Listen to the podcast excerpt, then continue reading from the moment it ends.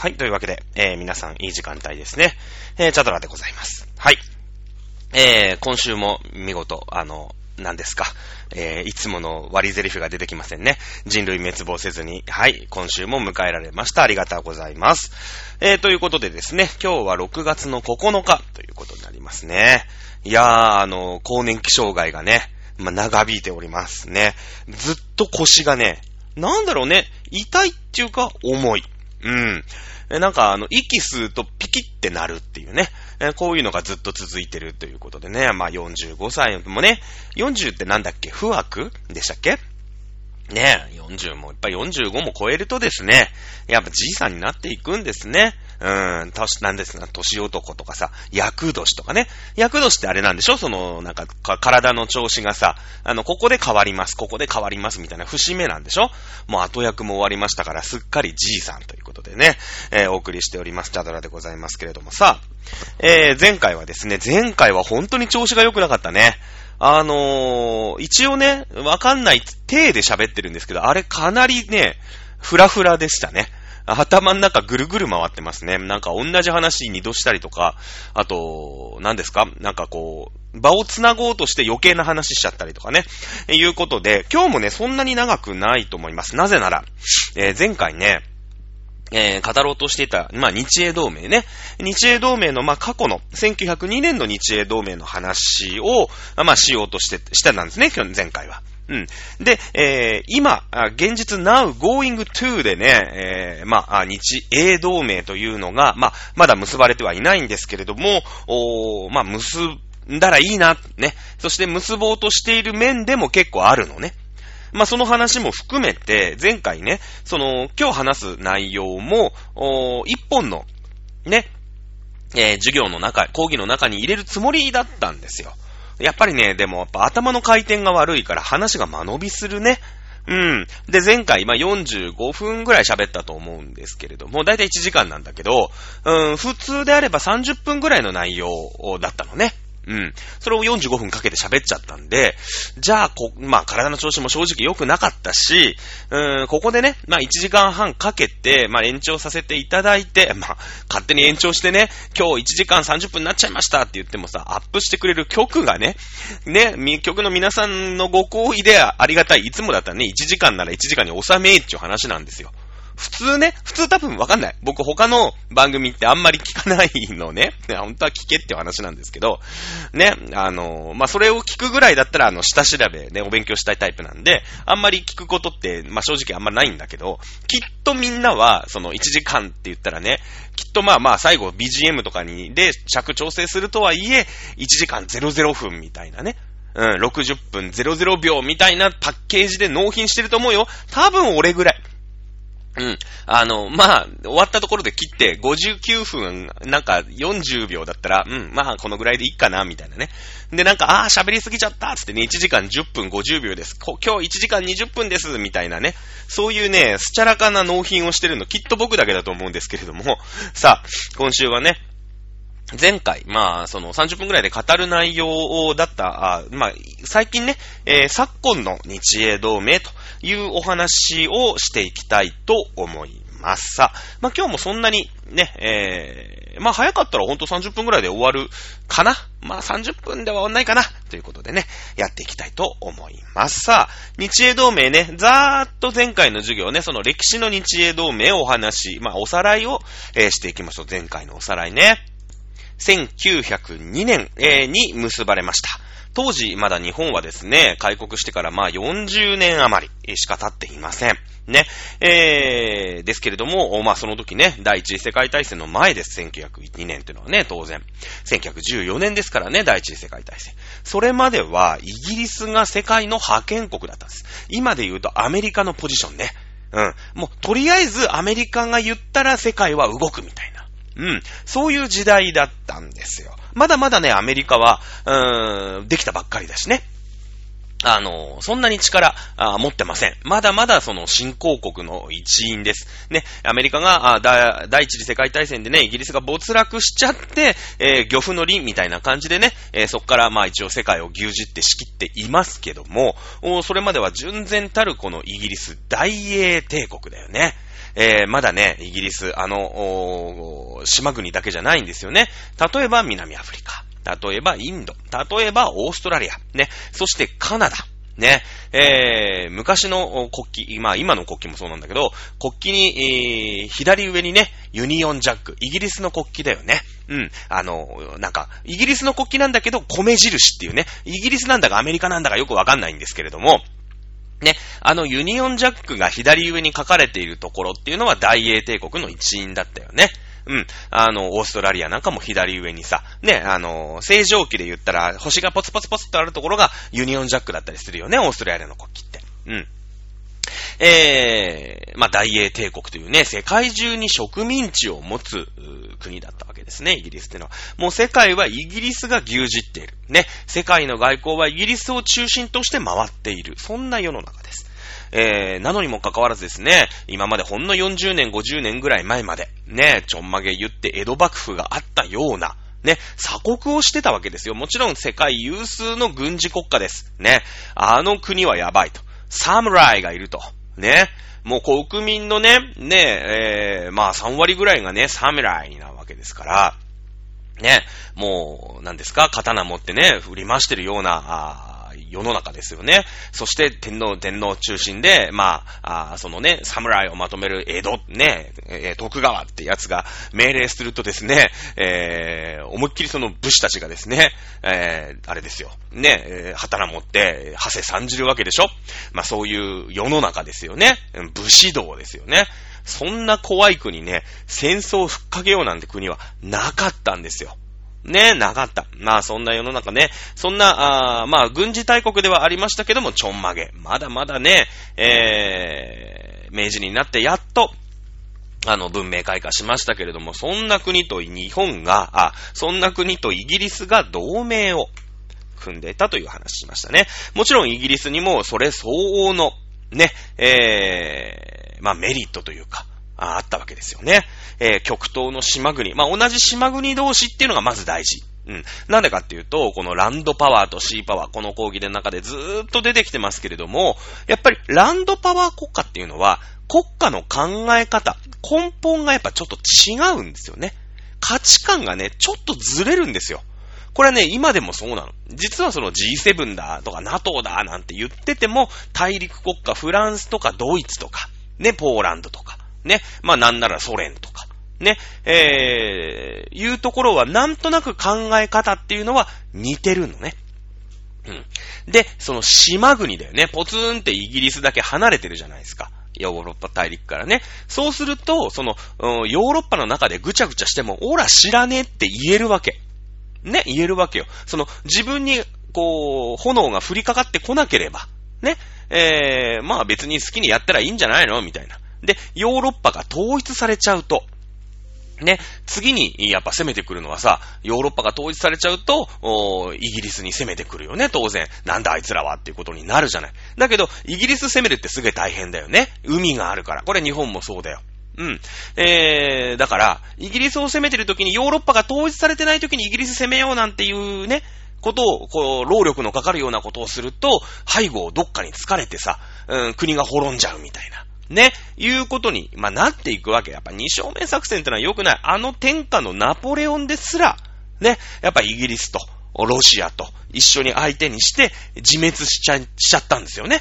うん、しちゃったんですよ。そういう地理的な要因もあって、イギリスはね、オラ知らね、まあ、オラ知らねっていうか、もっと積極的に、うーん、ヨーロッパが、あー、夢夢統一しないように、引っかき回す役を買って出てたとかあるんだよね。買って出てたとかあるんですよ。それは第一次世界大戦でもそうだし、第二次世界大戦でも実はそうなの。ね。やっぱりアメリカが盟主とはいえ、やっぱり地理的にヨーロッパ近いからね。例えば第一次世界大戦。ね、えー、と、中央同盟。ね、オーストリア・ハンガリー帝国と、えー、ドイツ。ね、プロイセン王国。これがあ手を組んで、えー、戦いましたっていう話したよね。うん。オスマン帝国。聞いたことあるかな。オスマン帝国っていうね、まあ、トルコだね。今でいうトルコ、そしてイラン、イラク、あの辺に、えー、でっかいオスマン帝国ってのがあったの。うん。これもやっぱりさ、内陸国だから、まあ、どっちかっていうとこの中央同盟、よりのね、あのー、まあ、考え方を持ってる人たちなわけよ。だから、あ、あー、オーストリア、ハンガリー帝国、それで、ね、プロイセン、ドイツがあ手を組んで世界大戦を追っ始めたぞってね、言った時に、どっちかっていうとそっちに味方するんじゃないかってみんな思った。うん。ここでイギリスの出番だよね。世界の外交技術っていうのはイギリスだから。ねえ、えー、オスマン帝国って大きな帝国なの。で、やっぱりその中にはさ、今やっぱり中東ってすごい揉めてるじゃない。ね、揉めてるの。あれなんでかって言ったら、まあ、一個は石油。ね、石油が出るから揉めてる。で、もう一個はやっぱ民族問題だよね。パレスチナ人がいますね。クルド人がいます。なんか、いろいろ何人何人つってすげえ揉めてるじゃない。オスマン帝国もそうなの。やっぱ帝国の力が強いときは、ね、何人何人何人っていうのをもうガッとさ、帝国の王様がまとめてるから良かったんだけど、そのもうせんはっぴゃくねんだいになってくると、いわゆる帝国っていうのにも限りが出てきちゃうわけよね。ちょっと時代遅れだよねみたいな。なんかあのフランス革命からさ、ね、フランスのルイじゅうろくせいが首ちょんぱされちゃったじゃないですか。あれは市民のね、市民が引きずり出してさ、なんかね、あのブリオッシュを食べればいいんじゃないみたいなね、マリー・アントワネットとかさ、ルイじゅうろくせいとかあの辺がね、あのもうすごいお気楽な暮らしをしてて、パンがないんだったらケーキを食べればいいんじゃないなんて言うんだけど、民衆はすげえ貧乏でさ、パンが食えないのになんかそんなパンケーキなんか食えるわけねえだろうつって、あいつをあいつらぶっ倒せって言って倒したのがフランス革命でしたよね。うん、えー、ヒナワクスブルバスチーユね、せんななひゃくねんこう半の話という話もまあこの講義の中でしたと思います。で、そんな中、やっぱりもうひゃくねんぐらい経つと、やっぱりね、フランスはそのいの一番にね、フランス革命やらかしたんだ、やったんだけど、やっぱ、やっぱ王様って無理な、無理あるよね、みたいな。いや、あそこまでうちの王様ひどくないよ。なんか、パンがないんだったらブリオッシュを食べればいいんじゃないのなんて、そういう王様じゃないんだけど、やっぱ俺たちも、その市民がね、政治をし、政治、市民の代表が政治をした方が、やっぱいいんじゃねみたいな。そういう空気が高まってきて、その、帝国の王様に対して、んどうなのかなみたいな。そんな悪いことしてるわけじゃないから、なんか引きずり下ろして、なんか殺しちゃえみたいな、そんな感じじゃないんだけど、でもなんかもう帝国って古いよね、みたいな。ね、えー、そういう時代になってったの。で、実際その隣のさ、オーストリア・ハンガリー帝国って、まあそのドイツと組んでね、第一次世界大戦をやって、で、まあ、ズタボロに、まあ、その後負けることになるんだけど、その、なんていうのかな、やっぱり王国でさ、封建的なの。まあ、いわゆる日本で言ったら、ずーっと江戸時代みたいな感じ。江戸時代、まあ、だから、まあ、ちょっとね、日本の王様の制度ってその天皇と、うーん、徳川とみたいなのでちょっと違うんだけど、まあ、ああいうイメージ、イメージね。で、ずーっと徳川の世の中ってさ、もうね、ラストサムライでちゃんちゃんバラバラでさ、刀持って振り回してるみたいな時代がずーっと続いたじゃない。で、それがガラパゴス過ぎちゃって、なんかあの、アメリカがね、蒸気船来た時にもうなんかお手上げですみたいになっちゃった。そういう感じなの。だからもう、その、鎖国はしてないんだけれども、先進的なそういう技術とか、うーん、アイディアとかっていうのを、どっちかっていうと、こう、取り入れないみたいなね。うん、王国って。まあ、そういうとこあるのよ、やっぱ。うん。江戸時代の生活ってそうじゃないですか。ね。なんか会社とかさ、ね、明治になってそりゃ、アメリカのやり方を真似てね、なんか株式会社ができましたとかさ、あー、やるじゃないですか。ね。えー、三菱ができましたとかさ、なんか三井ができましたとかやるんだけど、江戸時代ってのはなんかさ、もう親方のところにね、住み込みで弟子に入って、こう、やり方を学ぶみたいな、そういう古臭いやり方をやっぱ変えられないんですよ。王国って。ね。そんな感じで、オスマン帝国も、ちょっとこうさ、王様のところに陰りがね、えー、出てきて大丈夫こう、この王様みたいな感じになってたのよ。うん。ね。で、えー、そうするとさ、その民族たちが抑えきれない。ね。俺たちはなんであの王様の下でね、やっていかなくちゃいけないんだみたいな感じにちょっとくすぶっってるわけ。ちょっとこう内戦まではいかないんだけど、ちょっと今の王様どうなのみたいな、俺たちは俺たちのやっぱね、えー、なんとか人とかクルド人とかさ、イスラエル人とかいろいろいるわけでしょ、ユダヤ人とかで、そういうのでちゃんとやっていった方がいいんじゃねみたいな空気になってて、でイギリスはそこに粉をかけてね、あの君たちね、えー、なんか考え方としては中央同盟に入りね、なんか参加しそうな雰囲気あるんだけど、我がイギリス様に味方をした時にはね、オスマン帝国なんて君たちの代表じゃないじゃん、あの王様いなかったら君たち独立させてあげるからって裏で根回してね、その中央同盟にオスマン帝国が入入ろうとするのをなんか邪魔したりとかね、中でそういう王様がね、王様は王様同士で仲いいからさ、あのやっぱ王様のね、王様同士のコミュニティがあるじゃない。だから、あの、オーストリア、ハンガリー帝国のさ、王様と仲いいわけ、めっちゃ。だから、まあまあ、お前たちも大変だから、俺ちょっと、がん、王様も加勢するよ、みたいに、王様同士は決めるんだけど、それをなんか、足引っ張ってみたりとか、なんか、ね、そういう軍隊のね、集結とかも、結局、下っ端が軍隊やらされるわけでしょ？そうするときに、軍隊をわざと集まらせなかったりとか、そういう邪魔ばっかりするの。ね。で、イギリスがそれを根回しして、ね、君たちこの戦争に参加しなかったら独立させてあげるよみたいな、嘘なんだけどね、嘘なんだけど、まあ、最終的にオスマン帝国オスマン帝国解体されるんだけど、あのー、そのなんかいろんなやつにいいこと言って、結局誰の意見も 聞, 聞かなくて、イギリスが勝手にこう線を引いて、はい、こっからここね、これ一つの国、はい、こっからここ一つの国、はい、分割するよって言って、そういうさ、だって全部にいいいいなんてのいい顔したって全部の要求受け入れられないじゃん。さ、君たちにはこんな領土をあげるよ、君たちにもこんな領土ね、何々人の君たちはこのぐらいの領土をあげるよ、君たちはね、何々人の君たちにはこんな領土をあげるよって言うんだけど、それが被ってんの、まじ、まずね。そうするとなんかさ、あ、なんか、例えばトルコ人にするとさ、あ、こんなに領土を俺たちのね、国が独立できる、みたいなさ、まあ、いう感じになるんだけど、その隣の部族のやつもそこの土地をで独立させてやるみたいなのを平気で言うの。ね。で、最終的に第一次世界大戦終わってオスマン帝国もさ、解体されたし、あの、ハンガリー、オーストリア、ハンガリー帝国も解体された時に、もうイギリスが適、適当っていうか、わざとぐちゃぐちゃに、その、うん、ぐちゃぐちゃにね、ね、言ってたことと違う風に国境を引いて分割しちゃうの。ね。そうするとさ、なんか、その、まあ、しょうがない、戦争に負けたから、それはもう、うんって言うしかないんだけど、その中でね、今度その一つの、イギリスに勝手に決められた一つの国っていう中で、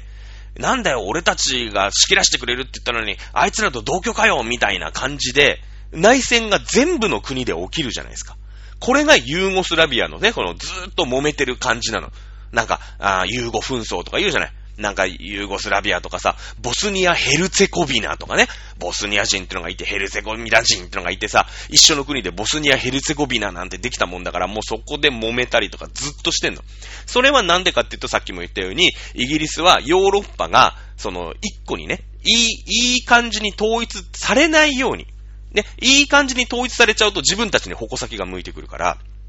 ね、あの、そう言って揉め続けるようにずーっとやり続けるっていうね、ちょっかいをこう、変なちょっかいを出し続けるっていうのがイギリスの仕事なの。ね、ぶっちゃけ。で、まあ、今回のブレクジット、あの、イーユー から離脱したんだけど、で、あの、あれもね、一個のね、あのー、その一つなんですよ。うん。あの、結局東側のね、ソ連がなくなって、今ほら、東側の旧東側ね、ポーランドだったりとか、まあ、リトアニアとかエストニアとかあの辺も含めて全部 NATO に入っちゃって、まあ、それが今のね、えー、ウクライナ問題になってるわけなんだけれども、その NATO とかによって、まあ、NATO とか イーユー だよね。イーユー によって、うん、統一されようとしてるじゃないですか。ヨーロッパが。で、そうなってくると、なんか、ヨーロッパ統一しちゃったら、なんかまずいわけ。なんとなくイギリスとしては居心地が悪い。ね。で、イギリスはイギリスで、もう超大国、昔で言う超大国だったから、一人でもやっていけるだけの力量は持ってる。国としての力は持ってるのね。そうなってくると、その、うーん、もうイギリスがブレクジットで今度 イーユー から抜けると、ちょっとさ、その大黒柱とか稼ぎ頭がいなくなって、その、イーユー って言って今一個になりかけてたっていうところでもさ、いろいろ利害の一致ができないじゃない。俺たちは貧しいんだからもっともっとね援助をくれと、儲かってるドイツフランスもっと俺たちに援助くれって言ってたりとか、その イーユー の中でもなトルコとかね、全然民族も違う宗教も違うところがやいのやいの言ってきて、お前らは黙ってろみたいなさね、あのそもそもなんかイスラム教じゃんみたいなところで イーユー が今ちょっともこうイギリスが抜けたことによって、今までこうイギリスまあフランスね、まあなんだかんだドイツみたいなところでこうビシッと収めてたのが、イギリスがパーンと抜けたもん、親玉が抜けたもんだからね、班長が抜けたみたいなもんで、そうするとさ、もうなんか今までもうね、だってやっぱイギリスとフランスとドイツ様がいたらさ逆らえないじゃないですかね。まあまあなんかね、ここにいた方がとりあえずなんかね、なんかみんなで一緒みたいな感じで安全みたいになってたんだけど、で、えー、あイギリスさん抜けんすかみたいな、でっかい係長抜けちゃったみたいなね、班長抜けちゃうわけですよ。そうなってくるとなんかもうやいのやいのイタリアは儲かってないからもっと金よこせのさ、いろいろギリシャも全然儲かってないからもっと金よこせとかね、で今ほらウクライナ問題でぐちゃぐちゃしていろんな大変じゃないですかね。なのでそれはやっぱり今のブレグジットもそのえー、ヨーロッパがね、うーん、わざと統一されないように、ね、ヨーロッパに一個のか国というか、一個のシステムで、うん、揉めなくて、ね、えー、一つのこう、まあ、集合体みたいにならないように、イギリスは、えー、抜けたっていうのが、まあ、ブレグジットの、まあ、なんていうのかな、裏事情みたいなところもちょっとあるんだよね。うん。えー、全くもってね、えー、今話が脱線してますけれども、はい、えー、そんな感じで日英同盟ね、まあ、そのぐらい力を持ってる日英同盟が、あやっぱりね、えー、イギリスとはいえ、うーん、まあ、ロシアね、えー、ここと対峙をしていくためね、やっぱロシアとフランスとっていうところでさ、二正面はやっぱやりたくないんですよ。フランスとやあっちゃこっちゃあっちゃこっちゃやってる間に、なんか後ろね、まあ、後ろ取られてロシアから攻められてくるのも嫌だし。ね。で、ロシアはロシアでさ、なんか何考えてるかよくわかんないね。自分たちとはやっぱりシーパワーとランドパワーの国だから、そもそもこう価値観が一致しない国なんだけれども、ね。ロシアとあちゃこちゃしてる間にずーっと仲悪かったフランスがなんかちょっかい出してくるのもめんどくさいよっていうことね。そうするとまあロシアっていうのになんとかを抑えなくちゃいけない。ね。えー、なってきて、じゃあロシアを抑えるためにはどうするか。ね、言うと、やっぱ日本がね、ロシアの裏庭を抑えてますよね。あの、千島列島であったり、えー、カラフトであったり、ウラジオストックのあの辺とかからさ、ちょいちょいやっぱちょっかいを出してくれたら、ロシアは西に集中できないですよね。東にも軍隊を置かなくちゃいけなくなるわけですよ。なんだかんだ。ね、えー、やっぱり日本ってその時は飛ぶ鳥を落とす勢いでもう年率 じゅっパーセント ぐらいでこう成長してるわけですから、やっぱ日本を手なずけて、ロシアに牽制をね、あの、ロシ、今までみたいに日本がさ、なんか、江戸幕府です、みたいな感じだったら、もうロシアはさ、モスクワとかね、こっちのレニン、まあ、レニングラードまだないんだけども、えー、サンクトペテルブルクとかね、こっちの西側の方、ね、ヨーロッパの方に全集中できるわけですよ。ね、えー、まあ、あっちのさ、なんか、ね、ウラジオストクなんか、一応人いるんだけど、なんか攻めてくるやつもいなそうじゃないですか。ね、日本もまだまだだったら。だけど、それで日英同盟なんつってさ、日本とあイギリスでロシアをこう挟み撃ちにするんだよ。お前らこっちばっかりでいいの？日本が攻めてくるかもしんないよ。ね。いう感じにしとけばさ、向こうにも軍隊、ロシアって広いからさ、向こうにも軍隊をね、あのー、なんか裏口にも、やっぱ警備員、配置しなきゃダメですよってなったら、ね、全部でじゅうにん警備員いるんだけど、やっぱふたり、裏口もさ、ちょっと見に行こうっつって裏口にふたり配置、ね、ご対ごってわけにいかないですよ。やっぱりヨーロッパなんか揉めますからね。ふたりちょっと配置しようって言ったら、今までじゅうにん表玄関にいたわけよ、モスクワの方に。それがはちにんになるよね。これ、だって戦力で言ったら にじゅっパーセント ダウンじゃないですか。これでかいっすよ、はっきり言って。ね、えー、いうことで、まあ、日英同盟を結んだと。いうところを前回まで話したっていうところでね、また案の定さんじゅっぷん使うっていう私の悪い癖なんですけれども。さあ、今ね、日英同盟が、あー、まことしやかに進んでいるというお話を今日したいと思います。さあ、えー、それはですね、実は、まあ、あの、日英同盟ね、当時は海軍だよね。日本海軍ね、えー、バルチック艦隊を破りました日露戦争なんていう話、多分、えー、皆さんご存知だと思いますね。えー、イギリスもですね、大英帝国の海軍大ね、えー、っと、ロイヤルネイビーってね、世界最高の、まあ今はアメリカの海軍がね、一番すごいですけれども、ロ, ロイヤルネイビーなんつってね、えー、大英帝国海軍というのは世界で一番、まあ数もいるし強いしということだったんですね。このせんきゅうひゃくねんの段階では海だったわけです。じゃあこのにせんにじゅうねんはどういう世界で日英同盟というのが結ばれているのかないうことですとですね、まあこの流れでいくと、あ、空かなって思った人はなんとなく考える人、そうですね。戦闘機の、えー、分野ね、えー、次期戦闘機、次期次期ってのは次ネクストって意味ですよね、えー、次の主力となる戦闘機を日英ね、イギリスと日本で共同で開発をしようというプロジェクトが進んでいるわけなんですね。うん。ね、あれあれ、日本ってさ、なんなの？アメリカと軍事同盟も結んでるし、なんかほら エフさんじゅうご とかね、ちょっとほら、ニュースちゃんと見てる人とかさ、オースプレイとかね、日本にもやっぱりアメリカ軍基地いっぱいあるから、そのオースプレイがどうしたとか エフさんじゅうご とかね、エフさんじゅうごビー なんていうな、こう、エフさんじゅうごビー まですっと今頭に浮かんだ人は、あ、相当な軍事にね、詳しい方だと思います。ね、言う、あれ、アメリカと組んでんじゃないの？なんていう話もしてると、皆さんね、してるんじゃないかなと思います。その通りです。えー、エフツー というですね、えー、日本に国産の戦闘機がございます。エフツー。これはですね、アメリカの エフじゅうろく。という機体があるんですね。え、まあ、もうこれもよんじゅうねんぐらい前の機体なんだけどね、実はね。この エフじゅうろく っていうのを、まあ、ベースに。ね、えー、した、あまあこれ戦闘機なんですね。この、第、だいよん世代になるんですかね。だいよん世代。ね、えー、だいよん世代戦闘機っていうのがありまして、これがね、えー、だいたいせんきゅうひゃくななじゅうよねん、ななじゅうろくねん、ななじゅうはちねんぐらいに開発をされた エフじゅうよん、エフじゅうご、エフじゅうろく っていう戦闘機があるわけですよ。まあ、だ、ざっくりいち世代前ですね。一世代前の戦闘機と思っていただければ結構でございます。ね。えー、ちなみに エフじゅうよん はトムキャット、エフじゅうご はイーグル、エフじゅうろく はファルコンなんてね、えー、いう名前がついてます。まあ、なんで、あの、この時代にね、三つも戦闘機が開発されたのかっていうと、これ作ってる、うー、メーカーが、メーカーっていうのかな？ブランドっていうんですか？メーカーが違うんですね。エフじゅうよん はグラマン。ね。エフじゅうご、じゅうごはボーイングですね。エフじゅうろく はロッキード・マーチンです。はい。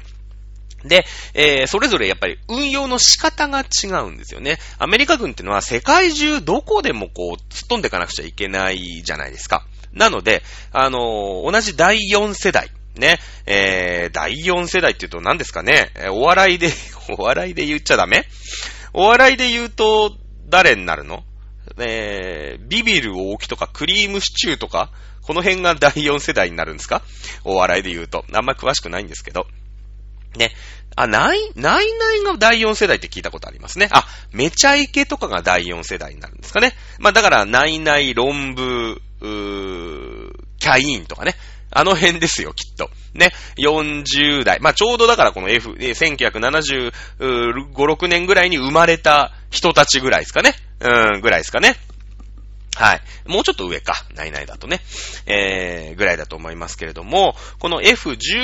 うご っていうのはですね、何ですかね。高級志向なんですよ。高級志向。ボーイングですから。やっぱ大きいことはいいことは、ボーイングななひゃくななじゅうなななんですね。さんかい建ての航空機に乗ったことある人ね、皆さんいるかもしれない。今はなかなか海外、海外旅行できませんけど、大きいことはいいことかって言ってね。そうね、なんだろうね。まあ、車で例えると、うーん、なんだろう。うーん、なんだろうね。俺はあんま車詳しくないのバレちゃったね。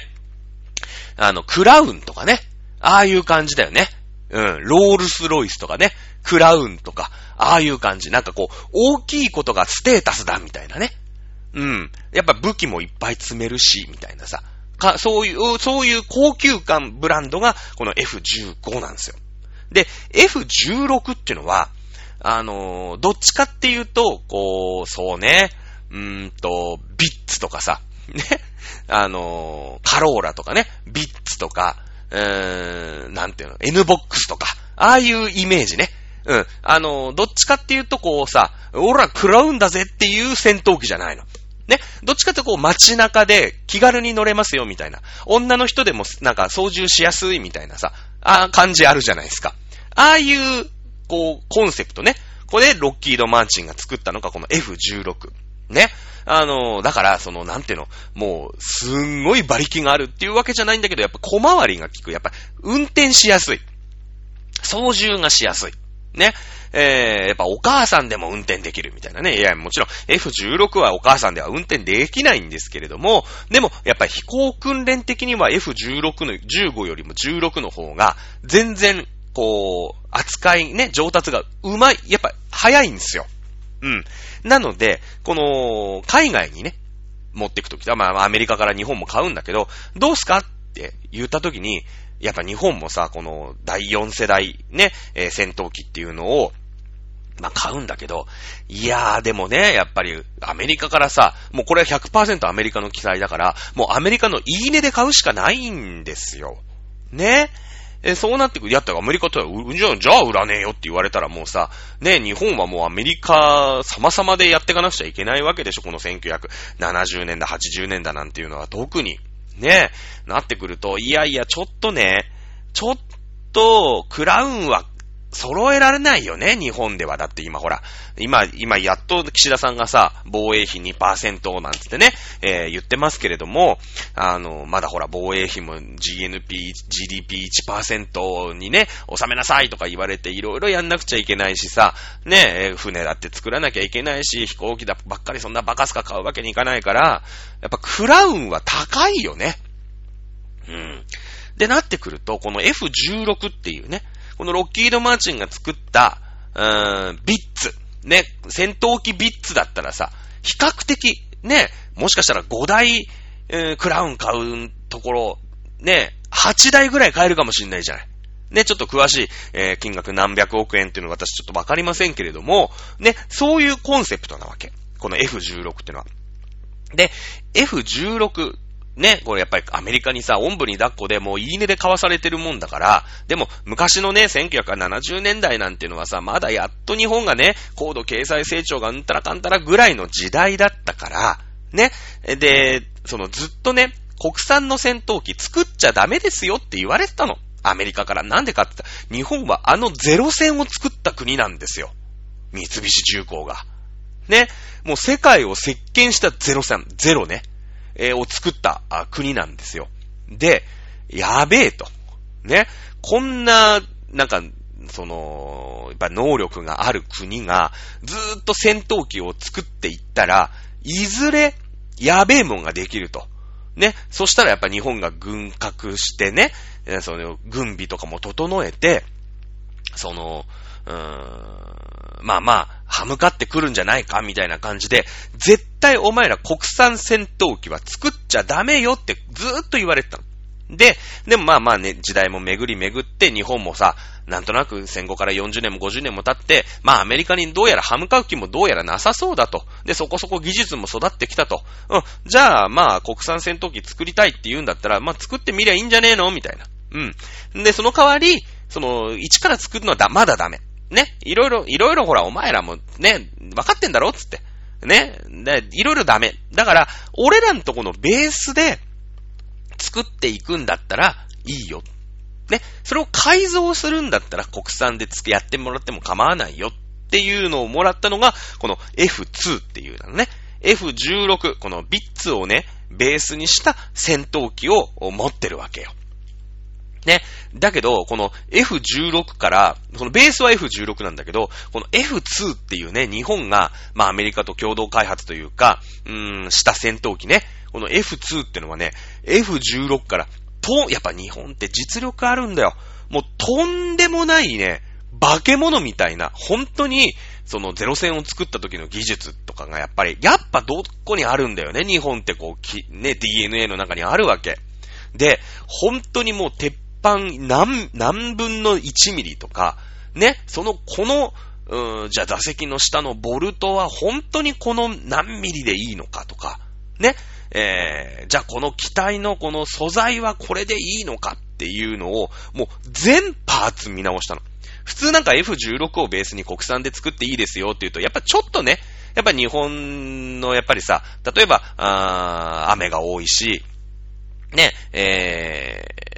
ー、そういう高温多湿なところでやっぱりね、えー、整備しなくちゃいけない、飛んだりすることが多いわけでしょ。やっぱりそういうさ、カラッカラのね、アメリカの大地飛ぶのとはわけが違うわけですよ。だからちょっとこの防サビがどうしたとかさ、そういうね、ちょこちょこっとしたところにする手だったんだけど エフツー はね、でそのぐらいだったんだけど、あのわかりましたよ、あのいや エフツー を元にすりゃいいんすよねって言って、ほぼほぼ全改造したの。そしたら、あの、出来上がったものは エフじゅうろく よりもとんでもなく安くて、とんでもない運転しやすい、すげえのができたの、エフツー って。まあ、日本はさ、あの、憲法でね、武器の輸出とか禁止してるから、あのー、これは売れないんだけど、万が一これが日本が他国に売ることができるんであれば、まあもちろん エフじゅうろく をベースにしてるんで、勝手にね、アメリカの勝手に、アメリカの許可を得ないで勝手に売ることはできないんだけれども、あのー、めっちゃベストセラーになったんじゃないかっていうのを開発したんですよ、この エフツー。やっぱ日本ってね、実力あるんだよね。そう。で、あのー、翼の形とかも全部変えちゃったの。で、その操縦桿、まああるわけだよね、飛行機だから。で、その操縦桿の、うーん、傾きとかさ、力の入れ具合とか、だからグーって倒すのか、バーンって倒すのかとかさ、こうちょっと倒すのかで、こう人間がやりたいことを、そのなんていうの、機械が汲み取って、こう勝手にちょっとオート、オート操縦みたいな感じで、あ、こうしたいんすね、みたいなね、うん、いうのをやってくれるような機械に、エフツー ってなってんの。で、この エフじゅうろく は、改造前の エフじゅうろく っていうのは、まあもちろん操縦桿でやるんだけど、いやいやもうギリッギリのね、速度もギリギリで落としてなるべく小回りで回りたいんですよとか、ね、えー、ちょっと倒してすー、もうスピードはなるべく落とさない、大回りになってもいいからスピードだけは落とさないで旋回したいんですよとか、っていうのは、そのコックピットのさ、上とかにそうカチカチカチカチカチっていうこういうスイッチみたいなのいっぱいついてるじゃないですか。よくこう、なんか、あのね、普通の、うん、飛行機とかにもついてるでしょ。ああいうのをパチパチパチパチパチってやって、モードを切り替えて、もう速度は落としてもいいから小回りギュンってしたいよとかさ、ね、えー、もう速度は絶対落としたくない、大回りになってもいいからそうやって回ってくれっていうのは、そういうモードを変えて、でしかもこう操縦桿もちょっと倒すとかね、ギュンって倒すとかっていう風に、こういろいろモード変換をしなきゃいけないらしいの、どうやら。だけどこの エフツー っていうのは、そのやっぱパイロットのさ、気持ちがさ、こう操縦桿の操縦にあるじゃないね、もうぎ、ね、もう、もう、いっぱい回りたいんだって、すぐ、すぐ方向転換したいんだ、みたいなね。うん。いうのは、あ、そういうことなんですね。モード変とかいらないんですよ。バチバチしなくていいの。ね。あ、あこういう風に倒すってことは、あの、できるだけ速度は落とさないで、ぐーって回ってもいいから、速度は落としたくないんだって、機械が判断してくれて、け、すごいでしょ。なかなかすごいんですよ。ね。そうなってくると、もう戦闘機としては最強で、そのパチパチパチパチしなくていい分、その、ドッグファイトって言ってさ、その、うなんだろう、紅の豚のね、最後ほら、ポルコとさ、ね、えー、あの、なんだっけ、カーチスがいちたいいちでこう、バトルするじゃないですか。あの、あの感じね。あの感じで、いちたいいちになった時に余計なパチパチがないから、戦闘に集中できるじゃないですか。ね、その、す、うーん、機関砲を撃つとかさ、ね、えー、相手がどういう反応でどっちに逃げたとかね、で、味方がどこにいるとか、敵が向こうから来たよとかさ、そういうレーダーにどう反応してるかっていうのを、こう、人間ってやっぱりね、万能じゃないから、一個のことやったら一個のことできなくなるじゃないですか、やっぱりね、どんだけ訓練しても。ね、えー、だけど、その、余計なパチパチがない分、集中できますよね。うん。あの、もう目の前の、まあ、映像だったり、まあ、レーダーだったり、ね、えー、まあ、その、バルカン砲みたいなさ、機関砲みたいなののね、そう、操縦であったりっていうのに、やっぱ集中できるよね。やっぱほら、あと更新したりとかさ、ね、なんかそういう、電波妨害がどうしたとか、いろいろあるじゃないですか、レーダーがどうしたとか。ね。なので、もうめっちゃ日本がそれを売ったらね、他国に売ったら、みんながめっちゃ買いたがるスーパー エフじゅうろく ビッツができたの。これが エフツー っていうんだけどね。でもそれもさ、え、40、よんじゅうねん経って、まあ、そろそろね、やっぱ私もほら、よんじゅうごになってね、腰が痛くなったり、更年期障害が出るぐらいですから、ね、やっぱ戦闘機としても、まあいろいろね、まあ問題が出てくるわけですよ。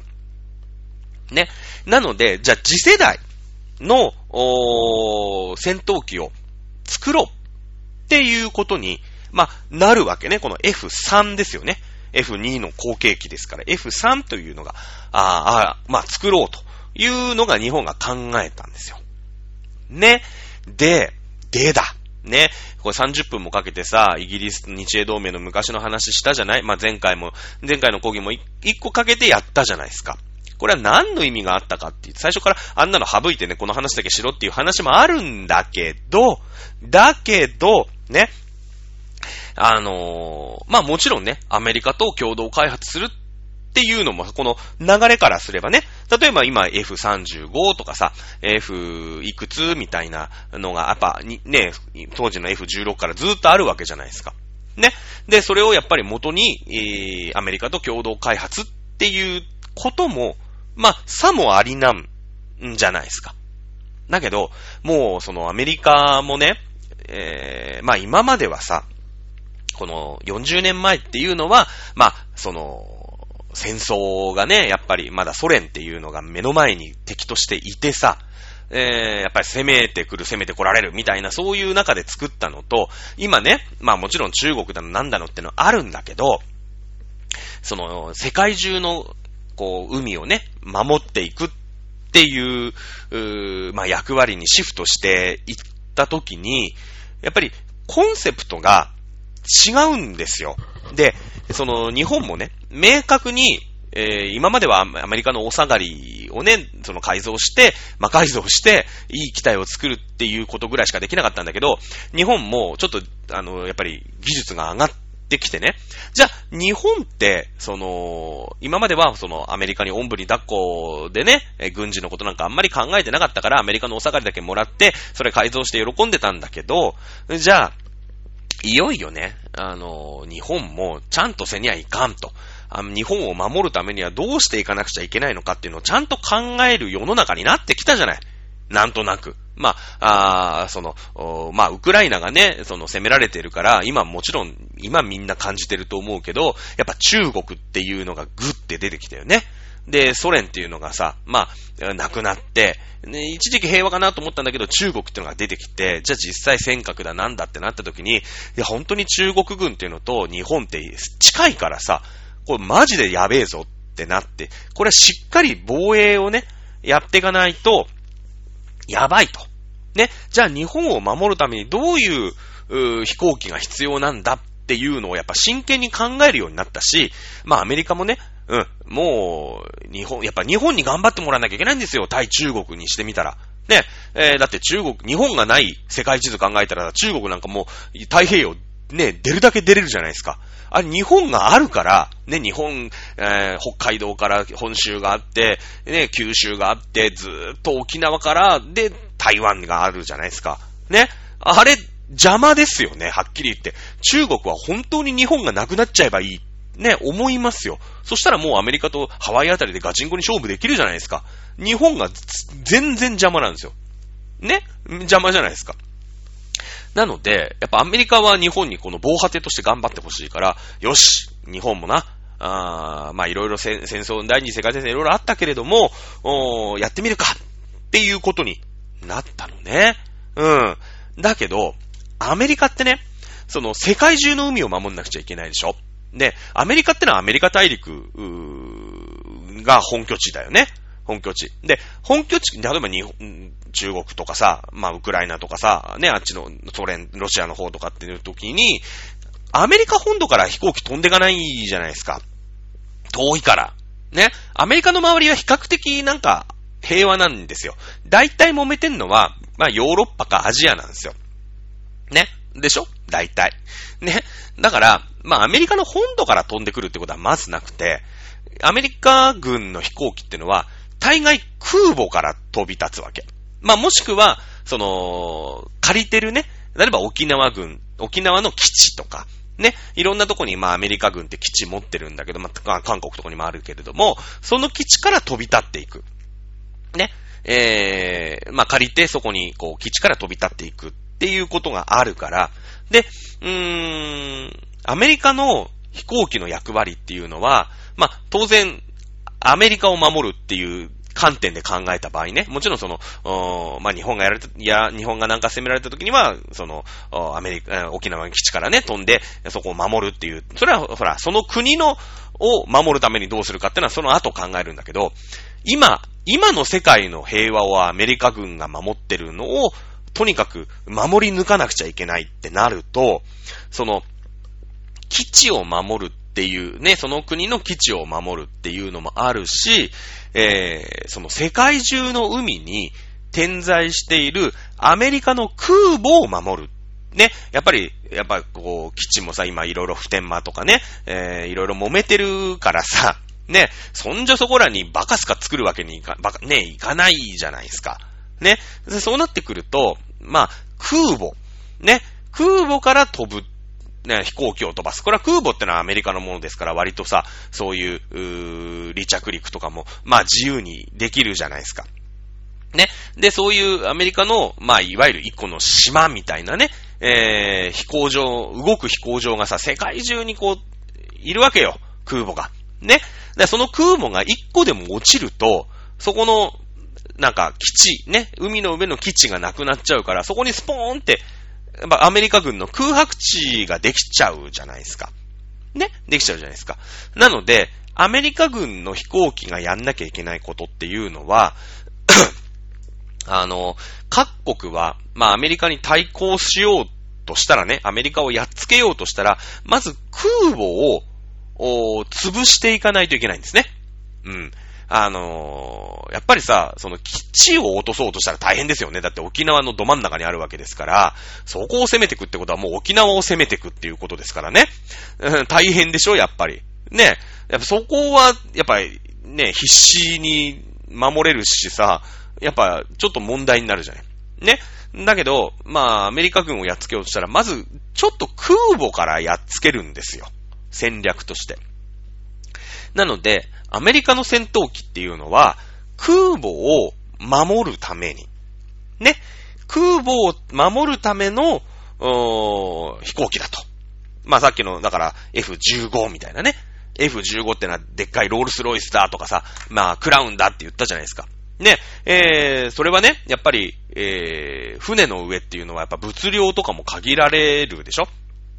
ね、陸だったらさ、なんかその武器庫とかいっぱいあるんだろうけど、やっぱ海の家ってのは一回出港したら、まあ補給ってのもね、なかなかできないですから、その空母を守るために、とにかくいろんな準備をしていかなくちゃいけないわけですよ。ね、えー、そうなってくると、やっぱビッツじゃね、あの、ちょっと頼りないわけ。ね、えー、そこはやっぱり、えー、まあ、エフじゅうご っていうね、えー、一世代前の戦闘機ですけれども、いろんなものが詰めて、でかくて、ね、オラ食らうんだぜ、みたいなね。もうなんならもういくらでもね、爆弾詰めますせ、みたいなのが必要なんですよ。ね、えー、それは、あー、空母を守るための飛行機なんですね。飛行機なんですよ。日本って、その、空母を守るための飛行機っていらない。そもそも、ちゃんとした空母日本持ってないんですよね。軽空母なんつって、その、まあ、直、あの、垂直でね、えー、飛び立ってるその エフさんじゅうご っていうのを、まあ、将来何機か、あー、行けるようなね、あのー、とか、あとヘリコプターを何機も何機も発艦できるような、まあ、軽空母っていうね、ちゃんとした空母というか、まあ、それよりもコンパクトな空母は持ってるんですけど、しっかりした空母持ってないんですよ。だから、その空母を守るための飛行機って、ちょっとコンセプトに合わないですね。日本って、どんな飛行機を持たなくちゃいけないかって、日本って島国でしょ？で、ぶっちゃけですよ。まあ今ほら、富士のさ、総合火力演習場とかでさ、なんかね、自走砲とかね、戦車とか出てきてね、バンバンバンバンなんか演習してさ、なんか戦車かっこいいみたいな感じあるんだけど、日本で戦車が出てくるような場面になったら終わりなんですよ。はっきり言って。うん。だってもう上陸されてるで、その上陸された部隊を押し返すっていうことですよ。だから九十九里とかに、もうさ、ノルマンディ上陸作戦みたいなのされちゃって、ね。えー、もしくは、鳥取砂丘とかに、ノルマンディ上陸作戦みたいのをされちゃって、例えば中国とかが、ね。で、もう上陸されちゃった後はね、それは戦車でも出しますよ、そりゃ。ね。えー、だけど、もう上陸されたら、日本って終わりなんですよ。ね。だって、そのさ、世界ね、えー、の歴史からずーっとそうだけど、でかい堀に守られてるわけ。日本中海、日本の周り中海だから。ね。で、守られてるにもかかわらず、その守り、突破されて、上陸されたらもう終わりなんですよ。はっきり言ったら。ね。いや、もちろんそれはね、戦車ないってわけにいかないですから、戦車持ちますよ。それはね、ないってわけにいきませんからね。うん。あのー、だってそしたらさ、もう上陸してる人たち、ね、普通にほら一般人としてビジネスマンですみたいな人たちが、実はなんか軍人とかでね、なんか、あのー、わかんないけど、発電所を占拠しましたみたいな、なんかそういうテロとか起きちゃった時にさ、さ、さすがにね、あのー、いや、日本はもう上陸されたら終わりだから戦車いりませんってわけにいかないから、あるよ、一応ね。一応ありますよ、その、うん、なんか国会議事堂がね、よくわかんないけど、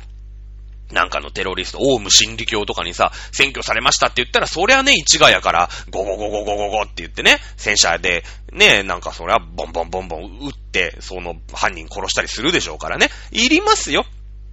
いりますけど、まあ、外国が攻めてきた場合って、もうね、あの、上陸されたら、ね、外国が攻めるぞって言って上陸作戦をして、海越えて上陸されたら、ほぼほぼ終わりなんですよ。で、日本は、もう、その、上陸される前に潰さなくちゃいけないんですね。潰さなくちゃいけない。つまり、その敵艦隊、ね、上陸艦隊とかあるじゃないですか。そう、輸送船とか、ね、輸送船の中には兵隊がいっぱいいるし、その、戦車とかね、それこそその、ホバークラフトみたいなのもいっぱい積んでたりとかするわけよ。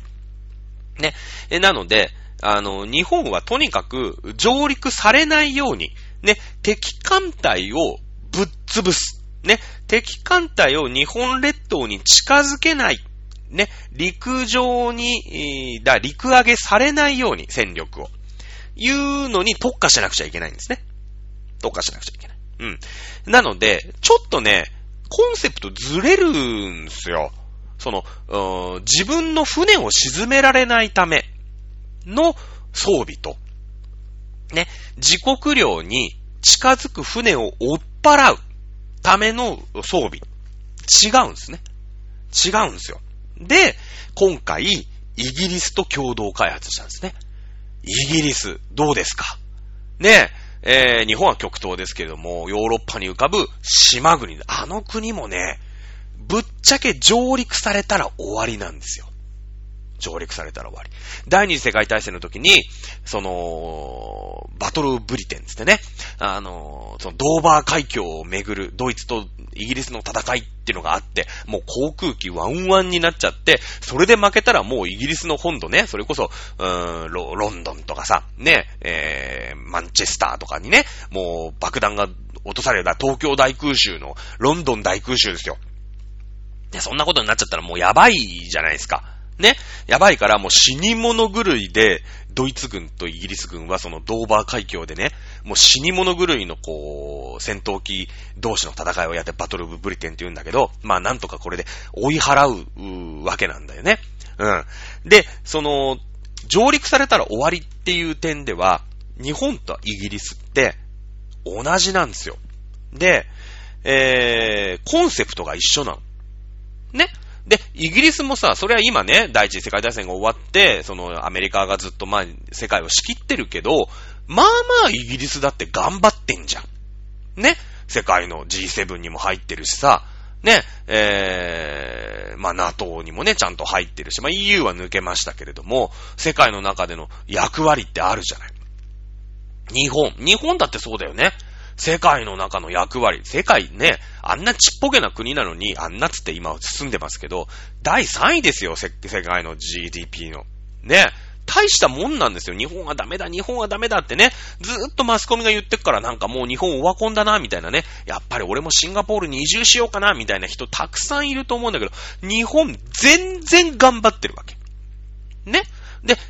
当時のさ、せんきゅうひゃくにねんの時と違って、イギリスと普通にまともにこう会話ができるわけだよね。イギリスも日本にリスペクトある。ね、えー、日本もイギリスにリスペクトある。ね。で、やっぱり、えー、その、地政学的な島国っていうのが一緒。つまり、えー、航空機を開発するときのコンセプトが一緒なんだよね。自国に近づいてくる船を叩き潰すための飛行機。これが欲しい。ね。えー、イギリスももちろんアメリカの友好国ですから、同盟国ですから、ね、アメリカからずーっと買い続けるのもいいんだけど、ちょっとコンセプトが違う。ね。ここで、日英で共同開発をするってことが決まったんですよね。決まったんですよ。で、いやいやいや、アメリカどうすんだと。イギリスもアメリカを裏切んのかと。日本もアメリカを裏切んのか。ね、アメリカまたへそ曲げんじゃねえのみたいな。当時言いましたよね。せんきゅうひゃくにねんの時そうだったんですよ。ね、日英同盟って言ってまだまだ世界中がさ、ね、ぶばってるじゃないですか。ね、好きあらば狙っ、いろんなとこの領土を狙ってやろうみたいな時代だから、イギリスとね、日本が仲良いと、日本は太平洋の方から、イギリスは大西洋の方から、アメリカ挟み撃ちになっちゃうわけですよ。ね。だから、日英同盟、アメリカはめちゃ嫌がったの。で、なんだかんだ言って解消しろって言って日英同盟解消させられた。ここが日本のターニングポイントですよ、はっきり言ったら。そっからやっぱり中国とね戦争をしてみたり、えー、イギリスとかフランスとかの持ってるインドネシアに戦争に行ってみたり、挙句の果てに真珠湾に行ってみたり、まあいろいろあるよ。あのー、えー、油をね売ってもらえなく禁輸、石油の禁輸をされたりとかしてしかまあ仕方なくっていうかね、まあ戦争に仕方なくもへったくれもないんだけども、うん行ってねまあ泥沼の戦争で日本敗戦国になっちゃう。そこがターニングポイントなんだよ。それはでもアメリカ的に言わしてもらえば、日英に挟まれて自分たちがやるかやられるかっていうところで、まだ日本も言うこと聞く、イギリスも言うこと聞くっていう時にちょっかいを出して、とりあえず日英同盟だからやめてくれね、いうことなんですよ。で、ね、まあ一応ロシアはさ、もう共産主義っていうよくわかんないことになっちゃってるから、ね、お前らそのさ、ね、ソ連を、まあロシアをね、えー、真ん中にして、なんかもう終わっただろうって、ね、その、日露戦争も終わったし、ね、一回ここちょっと解消せえと。なんかな、に、なんか日英だけで、なんかそういうの良くないね、アメリカダダこねて、ね、えー、第一次世界大戦の後ってのは、アメリカが主導権でしょ当然。世界の覇権国、アメリカですから。アメリカの逆ら、アメリカ逆らっちゃダメなんですよ。ね。なので、泣く泣く日英、ね、えー、このまま組んでてもよかったんだけど、アメリカに睨まれたくないから、日英同盟を解消したわけですよね。さあ、こう、にせんにじゅうねん、こうなるか、ならないっすよね。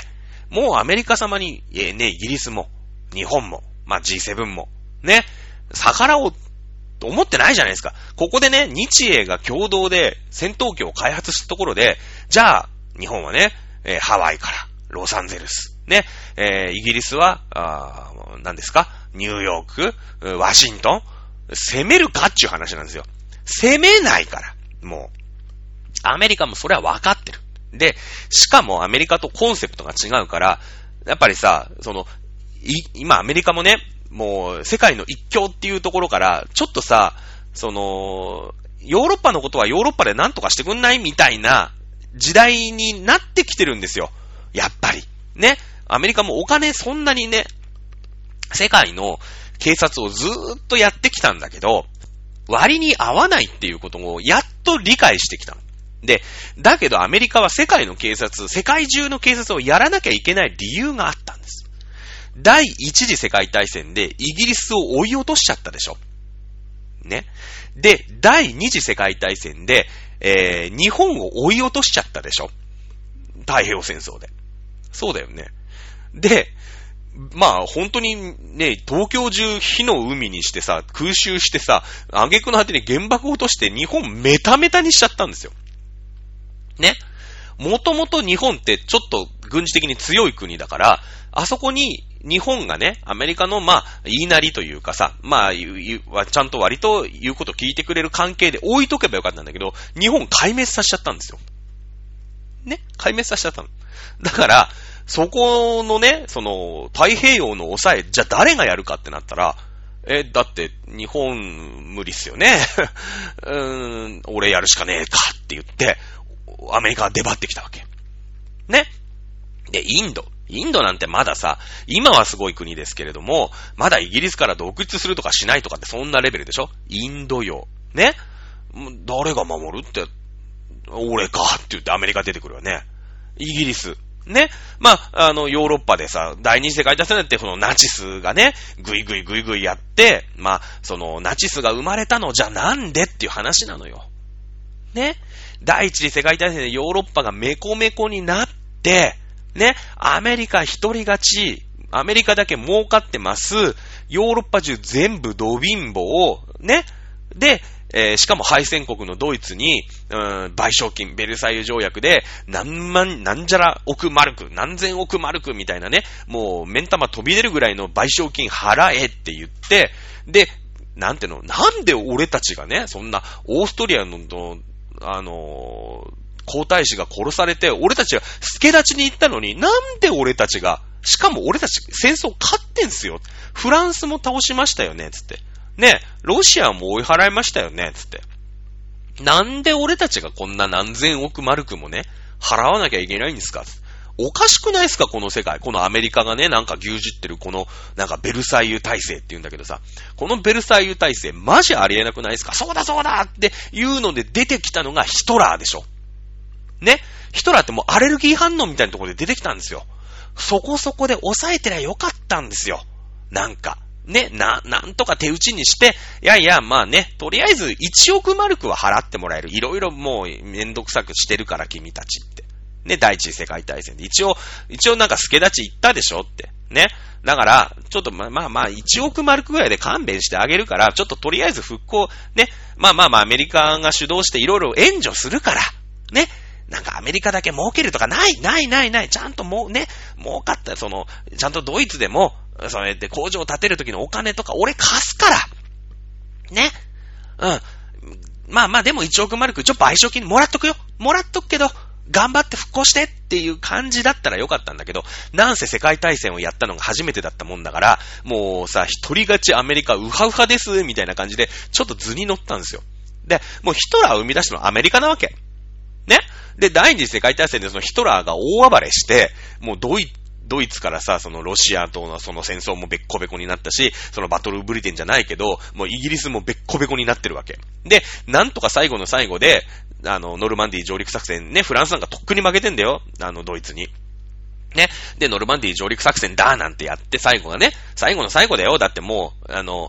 ロシアとかソ連に、ね、えー、ドイツを、とのそのめんどくさいとこの戦いは全部任せちゃって、もうドイツがヘロヘロになったかなぐらいのところで、あのノルマンディ上陸作戦やって、はいはい勝ちましたみたいなね、そういう感じにして、まあ結局イギリスもねボコボコになっちゃったじゃないですかね。第二次世界大戦、第一次世界大戦含めてね、でしちゃったから、じゃあ大西洋とかヨーロッパとか誰仕切るってなった時に、うーん、俺かね。だってほら、今度ソ連っていうさ、共産主義っていう全く相入れない価値観の国がさ、黙ってたら出張ってくるでしょね。その、うん、東ドイツとかさ、ベラルーシとかさ、ああいうとこ出張ってくるでしょね。で、ワルシャワ条約なんて立ててくるでしょ。そう、じゃあ今度 NATO つってさ、ね、こっちのヨーロッパのこの自由主義の人たちもまとめるんだけど、じゃあ誰まとめ親やるつって、本当だったらイギリスにやらせたかったんだよ。だってヨーロッパのことだもんね。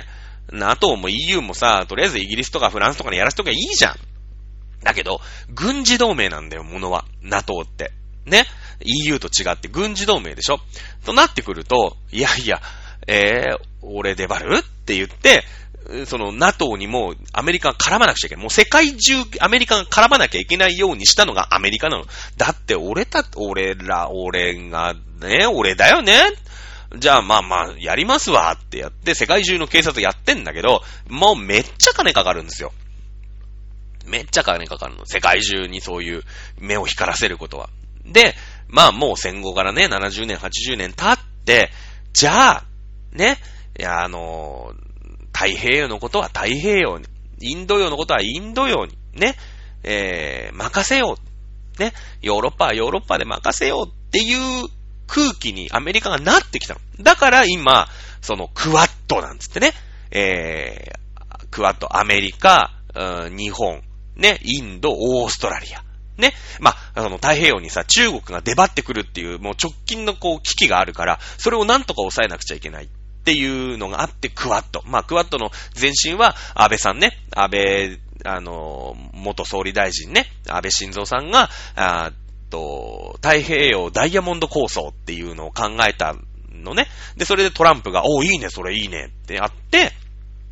えー、実現したのがクワッドなの。ね、日米豪印。ここで太平洋、インド洋、ね、ここを抑えていく。だからこの辺が、まあもちろんアメリカも絡んでくるんだけれども、太平洋だからね、一応ね。絡んでくるんだけども、アメ、えー、日本にも頑張ってほしい。ね、オーストラリアにも頑張ってほしい。で、オーストラリアはフランスと組んで、えー、源泉をね、持ちますよ、なんつって。ね、オーカスだったかな。あのー、えっと、なんだっけ、ユーケー だから、イギリスと、オーストラリアと、アメリカが組んで、なんか原子力発、原子力潜水艦をね、えー、じゃあオーストラリアに持たせようとか。ね。インド。ね、インドもだから、あの、クワッドだよね。で、えー、今度、NATO の方も、な、イギリスにね、もうちょっと頑張ってもらって、その NATO は一応アメリカも絡んでるよ。だってほら、オーカスとか、あのー、は日本、クワッドにもアメリカ絡んでくるよ。全く除外はしないでってなるんだけど、でも、イギリスが、あ、戦闘機ってやってほしいよねっていう時代にやっとなってきたわけ。ね。だから別に日英でしょ、うん、いいよ。やれよって。うん。だって俺たちは、その、空母を守るための戦闘機はバンバン作るし、まあなんならもうドローンでね、無人機の開発とかもちょっと先進める。だいなな世代とかね。うん。だいなな世代。今だいろく世代なんだ。エフさんじゅうご ってのはそのステルス戦闘機なんてのがさ、えー、レーダーに映りません。だいろく戦闘機で、もう今だいなな世代の戦闘機をアメリカはどんどん研究してきて、ドローン技術でね、もうコックピットに、あの、いらない。人なんか乗せない。もうなんかラジコンのでっかいやつみたいな感じの戦闘機にしようみたいな。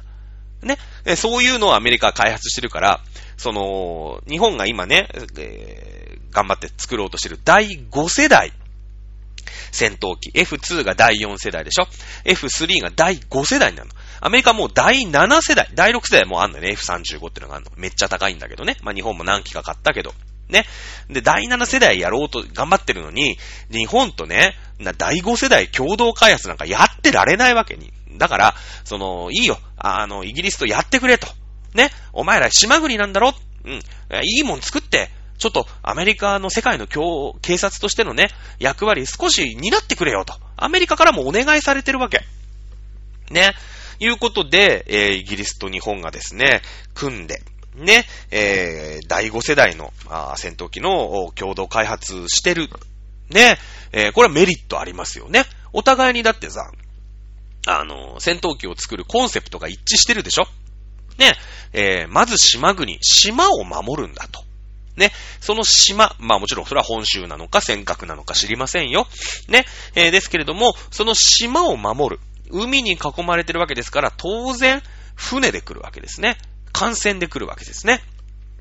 えー、ですので、その艦船を島に寄せ付けないための装備。ね、えー、言ったものが、あ、まあ求められると。で、このね、じゃあだいご世代ね、アメリカもだいろく世代作ってんでしょと。で、だいなな世代行くんでしょと。このだいろく世代は何なのっていうと、だいろく世代はこの エフさんじゅうご って言って、なんかね、あの、すげえストレス、ストレスじゃない、ステルス戦闘、ストレ、ステルス性が高いの。ね。ストレ、ステルス性が高くて、なんだろう、なんか、あの、カブトガニみたいな形してるじゃん、なんか三角形のでっかいさ、ね、えー、エフさんじゅうご っていうのがあるんだけど、その、うん、レーダーにね、映らない。まあ、アメリカ、ほら、海って広いからさ、空母がどこにいてとかさ、その空母からどういう風に飛行機が飛んで、なんていうのは結構、内緒にしといた方が、割と世界の警察やりやすいみたいなのあるじゃない。やっぱ空母からの運用っていうのがメインだから。ね。えー、そうなってくると、その、ステルス性が強い飛行機っていうのは、なんだろう、こう、カブトガニみたいに、のっぺらぼうな、なんか、エイみたいな感じ？マンタみたいな感じね。ああいう感じで、その、うーん、体の中にね、その爆弾とかをその外にさ、こう吊り下げたりとかしないの。もう飛行機もさ、全部車輪とかも全部お腹の中入れるじゃない。ああいう感じでその武器とかそういう爆弾とかも全部お腹の中に入れて、のっぺらぼうでつるっぺらんの、うん、エイみたいなね、うん、あのマンタみたいな飛行機なわけね。そうなってくると、でもやっぱり全部格納するってなるとストレス性能上げなくちゃいけないから、まあ、全部体の中に格納するってなると、その爆弾の搭載量とかね、ミサイルを搭載量とかって当然限られるじゃないね、限られるでしょ。だけど日本っていうのはもうどんなたくさんの戦艦とかさ、そういう揚陸艦みたいのが来ても、もう北海道からね、沖縄までどこの島にも絶対近づけて上陸させちゃいけないっていうコンセプトだから、そのステルス性ってそんな必要じゃない。別に内緒に撃ち落とそうとかじゃない。だって間に合っちゃうんだから、ね、そんな島国だから、近い、近いでしょ、大体。ね、そんな広い国じゃないじゃないですか、日本って。ね、それはもう、なんかロシアの端から端まで飛べって言ったら大変だけどさ、日本だったらもう大体ね、えー、戦闘機で言ったら、もうどのぐらいですか？だって普通の、普通のだって、ジャル とかでもいちじかんぐらいありゃ、沖縄まで行きますからね。戦闘機だと多分、じゅうごふんぐらいで行くんじゃないですか？ じゅっぷんとかじゅうごふんぐらいで。ね。なので、ステルス性能そんなに重視しなくていいの。だけど、飛んでったら、やっぱいっぱいのさ、向こうも攻めてくるときは本気だから、ね、えー、いっぱいの軍艦とかさ、いっぱいの揚陸艦とか来るから、それをもう全部撃ち落と、撃ち落とし漏らしちゃダメなの。ね。だから、ステルス性能そんないらないんで、別に外にさ、爆弾とかいっぱいこう、抱えてね、丸見えでも構わないんですよ。だって、向こうが攻めてきてるんだから。ね。向こうが攻めてきてるんだから、もうそんなのさ、あ、爆弾いっぱい積んでるなんて、そんな悠長なこと言ってられないわけですよ。ね。別に爆弾いっぱい積んでるのバレたって構いません。ストレ、ステルス性能なんてなくたって構いません。だけど、いっぱい爆弾が積めなくて、もう一回引き返してる間に揚陸されちゃったら大変なことだから、いっぱい爆弾積みたいの。ね。そうなってくると、このだいろく世代のステルス重視の エフさんじゅうご っていうのは、やっぱこれもちょっとずれるんだよね、コンセプトに。そう。ね。なので、この、うーん、だいご世代。ね。だいご世代で十分なんです。別にステルス性能そんないらないんです。昔ながらね、いっぱい爆弾抱えてて結構なんです。ね。えー、っていう飛行機を作ろう。ね、エフスリー ね、これを作ろうっていうことで、えー、ちょうどね、イギリスもそういうさ時期だったんだよ。いいことに。で、じゃあね、あのー、アメリカも OK 出したし、日英で頑張っていこうっていうことが決まったわけ。ね、で、まあ、さっきも言ったんだけどさ、やっぱイギリスもすごいよね。だってロールスロイスとかね。ロールスロイス社がなんか絡んでくるらしいの、エンジンに。うん。で、日本もね、アイエイチアイ ですよね。石川島播磨重工ですよね。声に出して言いたい日本語ナンバーよんに入るぐらいですよね。石川島播磨重工ね。はい。アイエイチアイ が絡んできたりとか。で、やっぱりね、この F さんもいいのできると思うんだ。ね。そしたらよ。で、日本だけじゃなくて、イギリスも使うから結構量産できるでしょ。そしたらさ、売っちゃえばいいのよ。今までね、アメリカの機体のベースだから勝手に撃ったら怒られちゃうよね。うん。で、日本はほら、ね、自衛隊法とかいろいろある、武器供与のさ、そういう法律とかね、憲法とかそういう縛りがあるから、いろいろできないじゃん。だけど、日英共同開発じゃないですか。ね。じゃあ、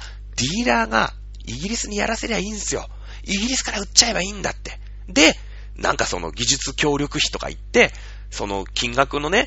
さんわりよんわりもらえばいいじゃないですか。ね、そこ、共同開発なんだから、その辺のやり取りうまいことできるわけですよ、きっと。でもそのディーラー窓口は、イギリスがやってくれるの。イギリスは別に武器輸出 OK なんだから。ね？ OK なんだよ。やらし、や、やってもらおうよ、そこは。日本はいろいろあってね、決まりがあってできないんだけど、イギリスさんこれディーラーになってくれます？ F さんのって。絶対欲しがるとこ出てくるって。だって、世界、ね、う、で、海に囲まれてる国なんて、いっぱいあるじゃないですか。ね。まあ、台湾に売っていいですよね。台湾に売っていいですよ。あそこも島ですからもうね、えー、中国軍がね、とにかく島に揚陸されたら終わりですから、島。ね、あと、インドネシア。ね、全部島ですよね。売ったらいいじゃないですか。インドネシア頑張って今ね、韓国と共同開発してるんですけれども、あのー、共同開発失敗してね、韓国があの技術力があんまりにもなさすぎて、韓国と途中まで共同開発してんだけど、もうそれを契約破棄してぶっちぎって、なんかフランスからラファールっていう戦闘機買ってるぐらいですから、で、このだいご世代が完成した暁には、インドネシアに売り込めばいいんですよ。オーストラリア。オーストラリアって見てください。大きな島じゃないですか。ニュージーランド。ね、島ですよね。あれなんて特になんか日本っぽいじゃん、なんか。北海道があって本州みたいなね。うん。売ればいいんですよ。ね、大陸国家にはなかなか売れないかもしれませんよ。自国領に船が近づけなくするための戦闘機。ね、カリブ海。売ったらいいと思うよ。うん。ね、わかんないんですけど。ということでですね、まあ、今日ももういちじかんじゅうよんぷんっていうんでね、えー、喋りすぎてますので、このぐらいにしたいと思いますけれども、あの、おー、日英同盟ね、もう一個喋りたいことあったんだけどね、はい、まあいいでしょう。えー、いうことでね、まあこのイギリスと日本というのをね、仲良くする。ね、これはね、イン、まあさっきもね、言おうとしたことで、まあ、ちょっと喋るんだけど、インド、インドがね、えー、どっちにつくかっていうので、これからの世の中大きく変わってくるよね。今まだちょっとロシアの味方っぽいとがあるんだ。ロシア、中国。まあ、中国とはね、その、インドと中国って北境で揉めてるからあんま仲良くないんだけれども、うーん、ロシアとはズブズブなのね。あの、インドの空軍ってのはほとんどロシア製の武器使ってたりするんでね。だけど今日米豪印って言ってさ、インドをね、なんとかこっちに引き入れよう、自由主義同盟の方に引き入れよう、引き入れようっていうのがあるでしょ。ね、ここでインドが味方になるかならないかって、すごい重要なのさ。ね、そうなってくると、やっぱりアジアとしてインドにアプローチできるのは日本だし、イギリスは元やっぱり植民地だよね。関係性強いんですよ、インドとイギリスって。ね。なので、やっぱイギリスと日本のパイプを強くしていくこと。これがゆくゆくインドがどっちにつくか。ね。インドはインドはインド人で賢いですから、すごくこう、なんていうの、日和見というかね、えー、どういう風に世界が転がっていくのかな。このままアメリカで行くのかな。アメリカ没落するのかな。ね。いろいろあると思う。ね。えー、見定めてるとは思いますけども、このやっぱり、えー、インドがね、寝返って、ね。えー、この、まあ、覇権主義国家っていうんですか、だから習近平一派ですよね。えー、プーチン一派ですよ。こっちについてしまったら、やっぱり厳しいよね。だって、えー、中東から油持ってくるとき、インド大回りしなくちゃいけなくなっちゃうかもしれないよね。あそこ通れせませんなんて言ったら。そうだよね。そのために、ね、インドをこちら側にするためにね、インドのパイプっていうのを作んなくちゃいけない。そのためには、イギリスとのね、えー、パイプっていうのが、これまで以上に重要になるんじゃないかな、というふうに私などは思っております。さあ、この日英同盟ね、一応まだ戦闘機の開発ぐらいに収まってますけれども、ね、えー、どうなっていくのか、もっともっと深掘りしてね、日英、まあ、地政学的にも似てるよね。大陸があって、島国っていうところがあるからね。えー、地政学的にも、感覚的にもね、あとは、あれですよ。ね、エリザベス女王。ね、それと日本の天皇家。ね、これはもう昔から続く、千何年続くですね、えー、王家ですから。お互いに、すごいリスペクトしてるんだよね。日本の天皇家と、エリザベス女王と。